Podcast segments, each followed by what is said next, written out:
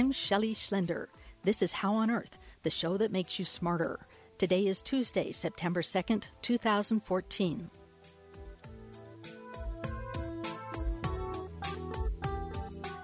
Coming up, could stormy weather from the sun mean the end of life as we know it? There might be outages of power for not just hours or even a few days, but possibly weeks, months, or possibly years.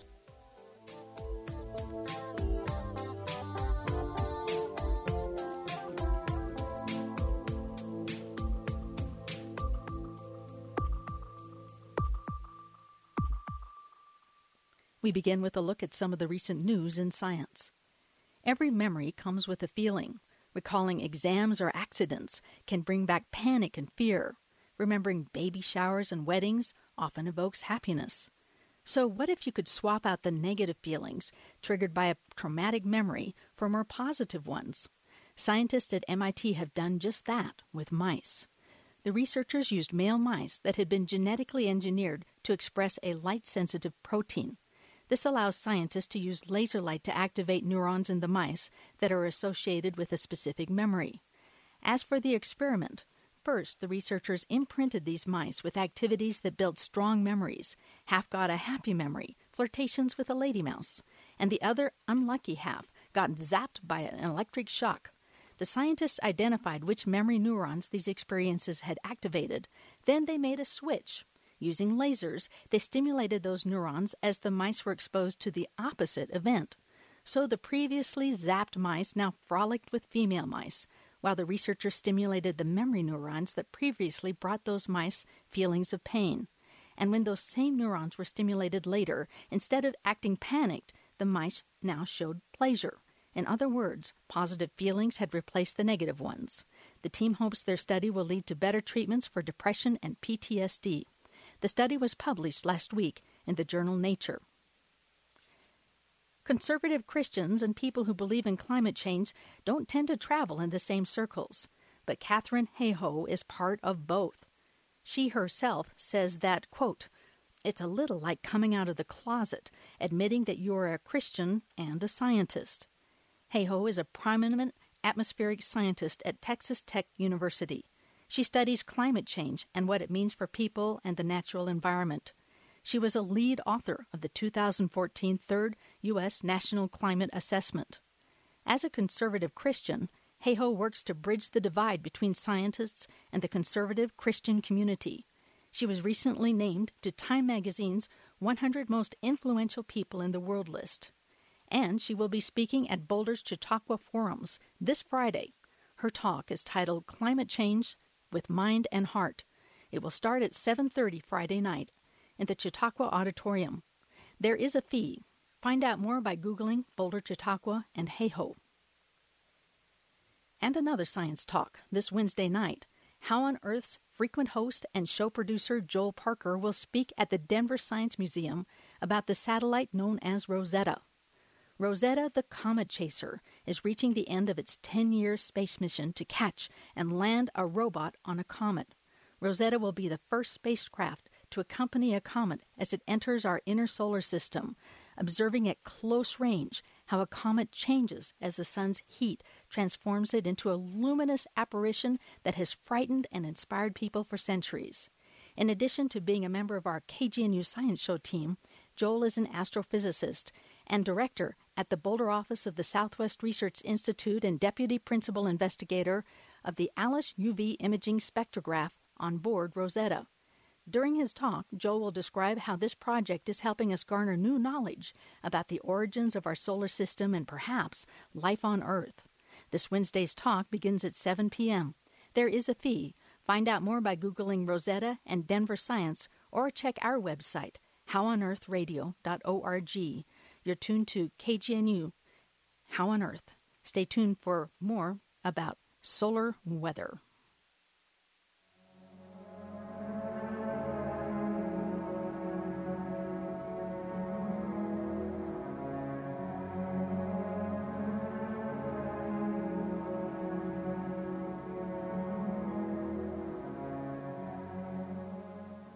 You're listening to How on Earth, the KGNU Science Show. I'm Shelley Schlender. Hurricanes, floods, tornadoes. We all know that stormy weather can threaten life and property.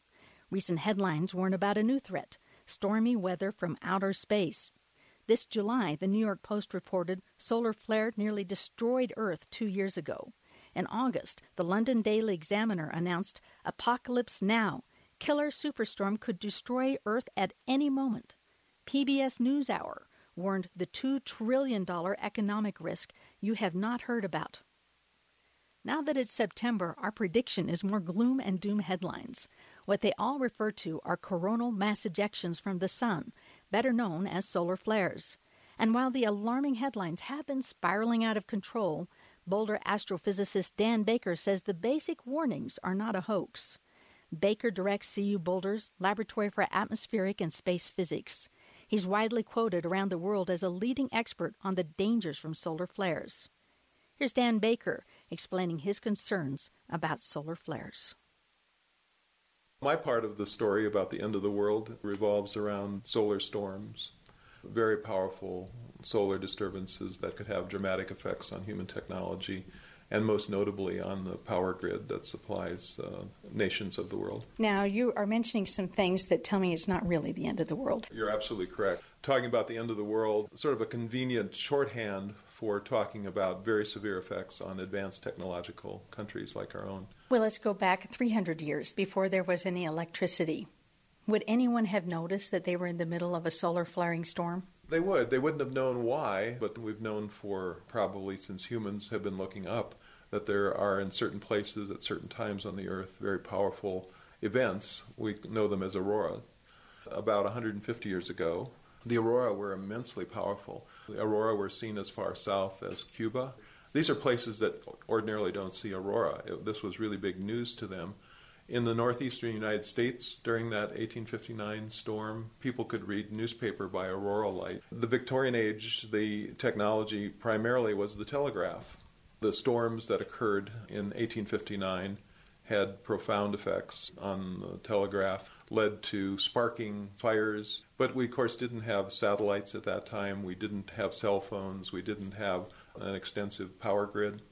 What I've been thinking about, my I and my colleagues have been thinking about, is uh, if we had a storm, what would be the effect on our society and on our technology?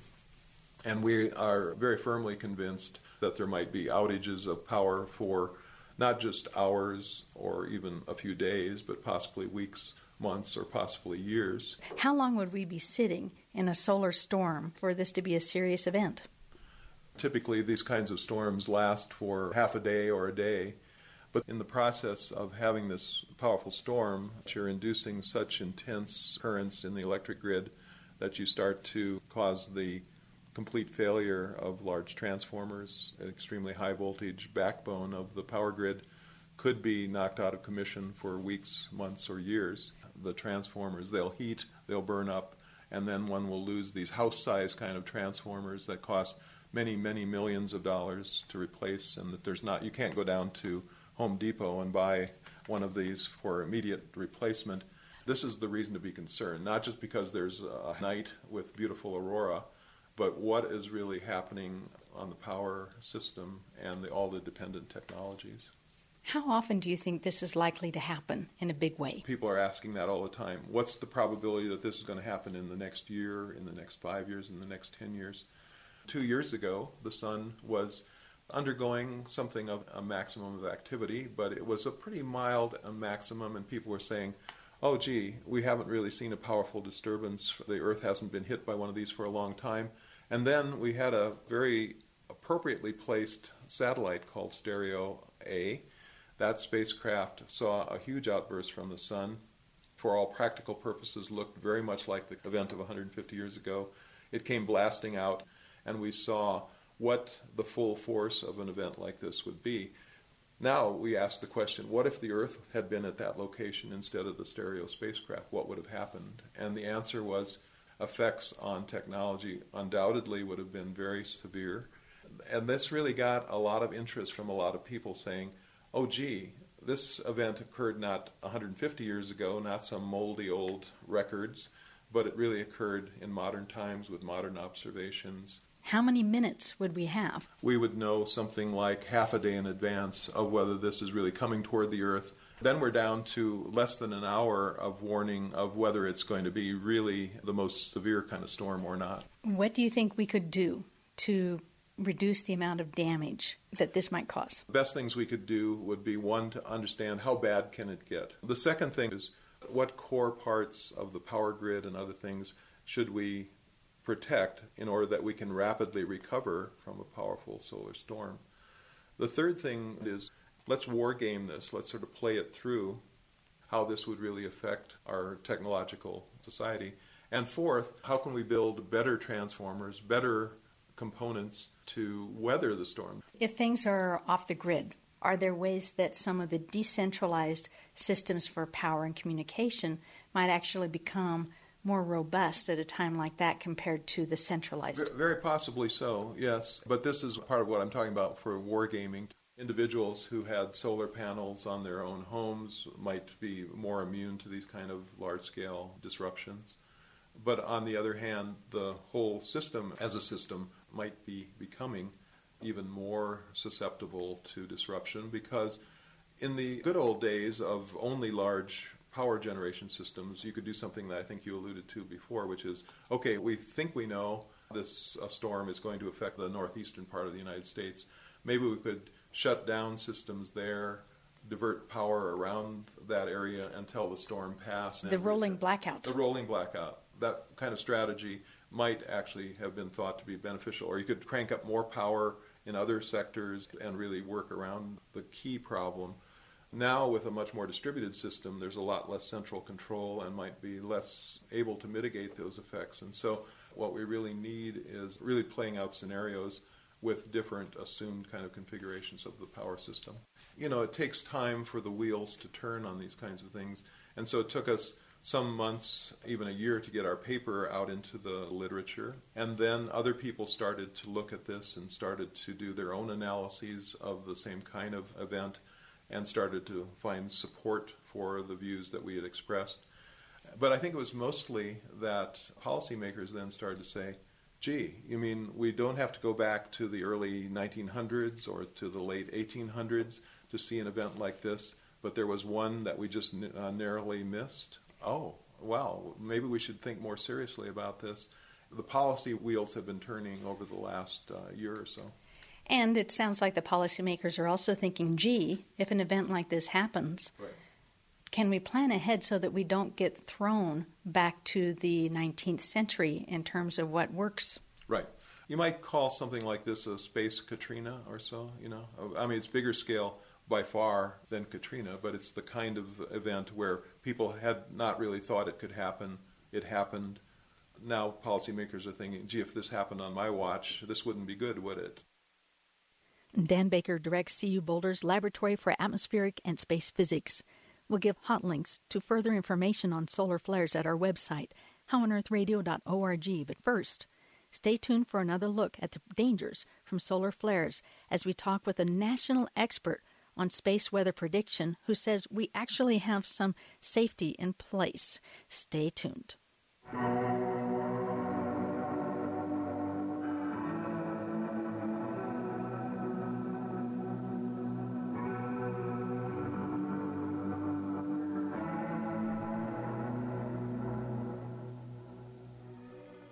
You're tuned to How on Earth, the show that makes you smarter.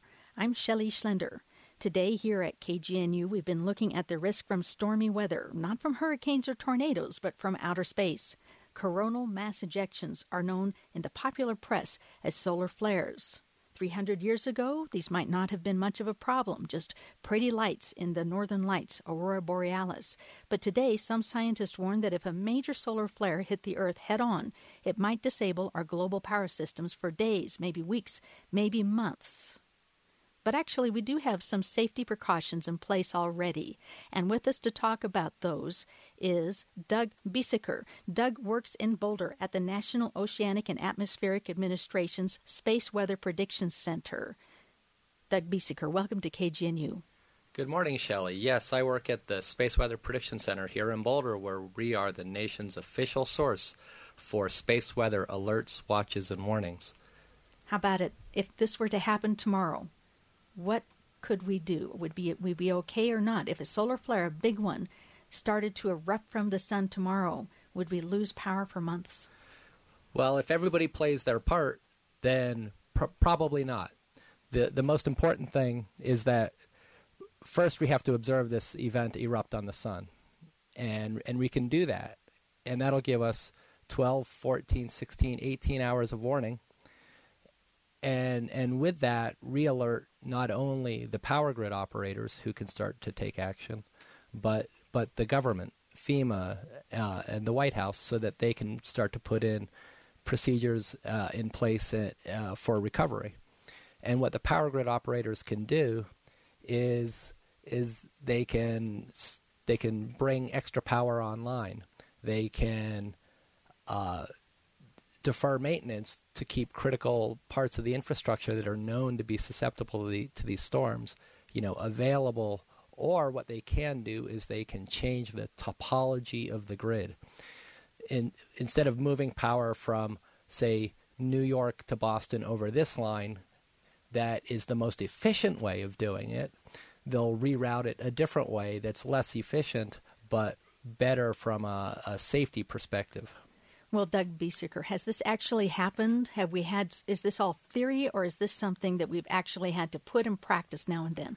So the the power grid gets alerts from us quite often. At low levels, they're seeing small disturbances on the grid. About once every 10 years, they get an alert from us that says something big, not of the magnitude that Dr. Baker was talking about, but something that could knock transformers offline. Let's give an example in Quebec.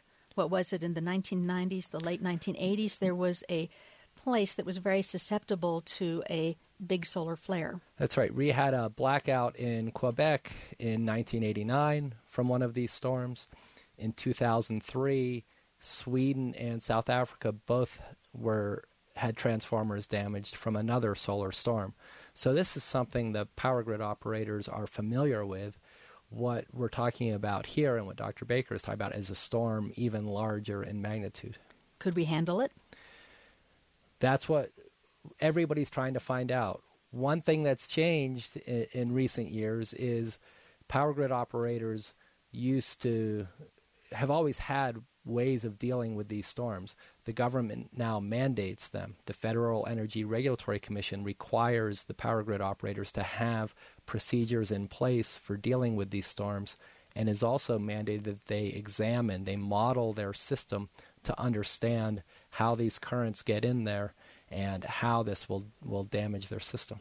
Okay, let me try to picture this. A solar flare happens. We don't really see it except for the pretty northern lights with our human eyes, but it creates kind of a static in the earth itself, which starts to heat up and cause static in the transformers. Does, does this, I may be using the wrong word here, but does this, the key thing is, does it heat up transformers slowly, or is all of this powerful energy like a lightning strike? Could it hit a transformer kapow like that and just take it out?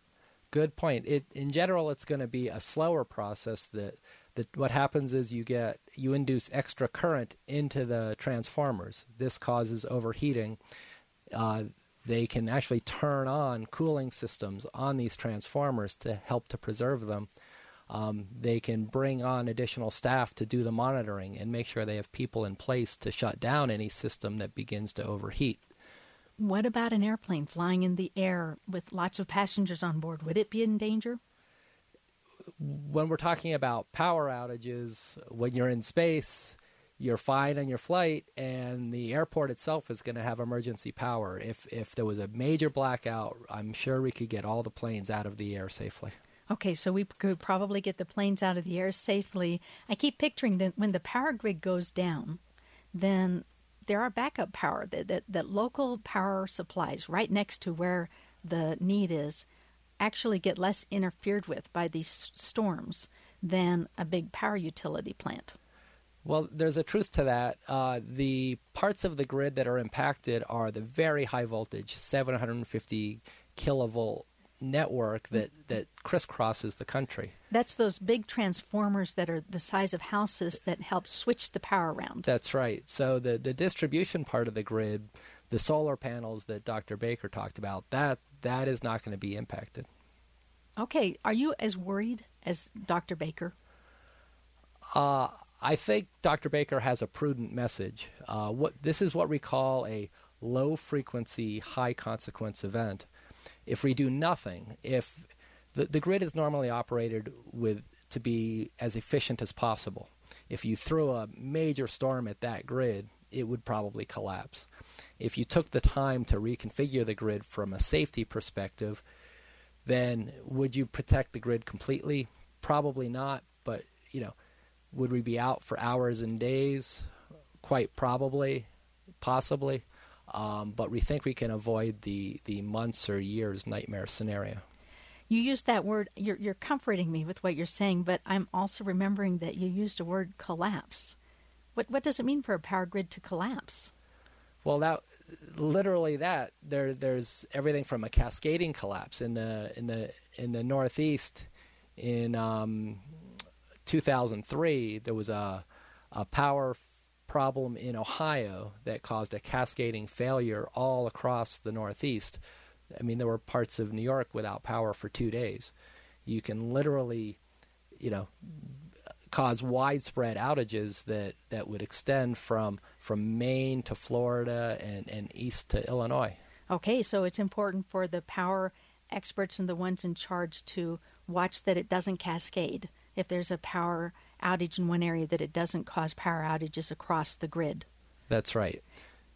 Then I've got another question for you. That's about the satellites that watch this. Right now, we have one satellite that's about 1 million miles from Earth, the, the brave sentinel that's keeping us from uh, being in the dark about this kind of event happening and the chance that it will be a big one. Are, are we going to get any more satellites out there to help with this project? We are. So, right now, we rely on a 16 year old NASA research satellite known as the Advanced Composition Explorer. We've been using that to put out reliable warnings to the power grid for 16 years. In four months, in January of 2015, we'll be launching the first NOAA operational satellite. It'll replace the NASA research satellite with a with a the first of a string of monitors that will always be there protecting. And so we'll have more data and better data once this happens. Plus, one of your colleagues is going to Washington D.C. to serve on a task force about all this. That's right. There's many things that that'll happen. I mean, if a storm were to happen tomorrow, would the power grid get alerted? Yes, they'd get alerted so many times by in so many different ways. Um, they would know something real is happening, but it could also le- lead to possible confusion. So one of the things we're working on is alerting procedures and uh, to make sure that everybody is going to be notified in a way that is most efficient for them. Well, thank you for joining us, Doug. Doug Biesecker is with the Space Weather Prediction Center that's here in Boulder. And good luck with your work protecting us and the power grid. Well, thanks for having me on the show.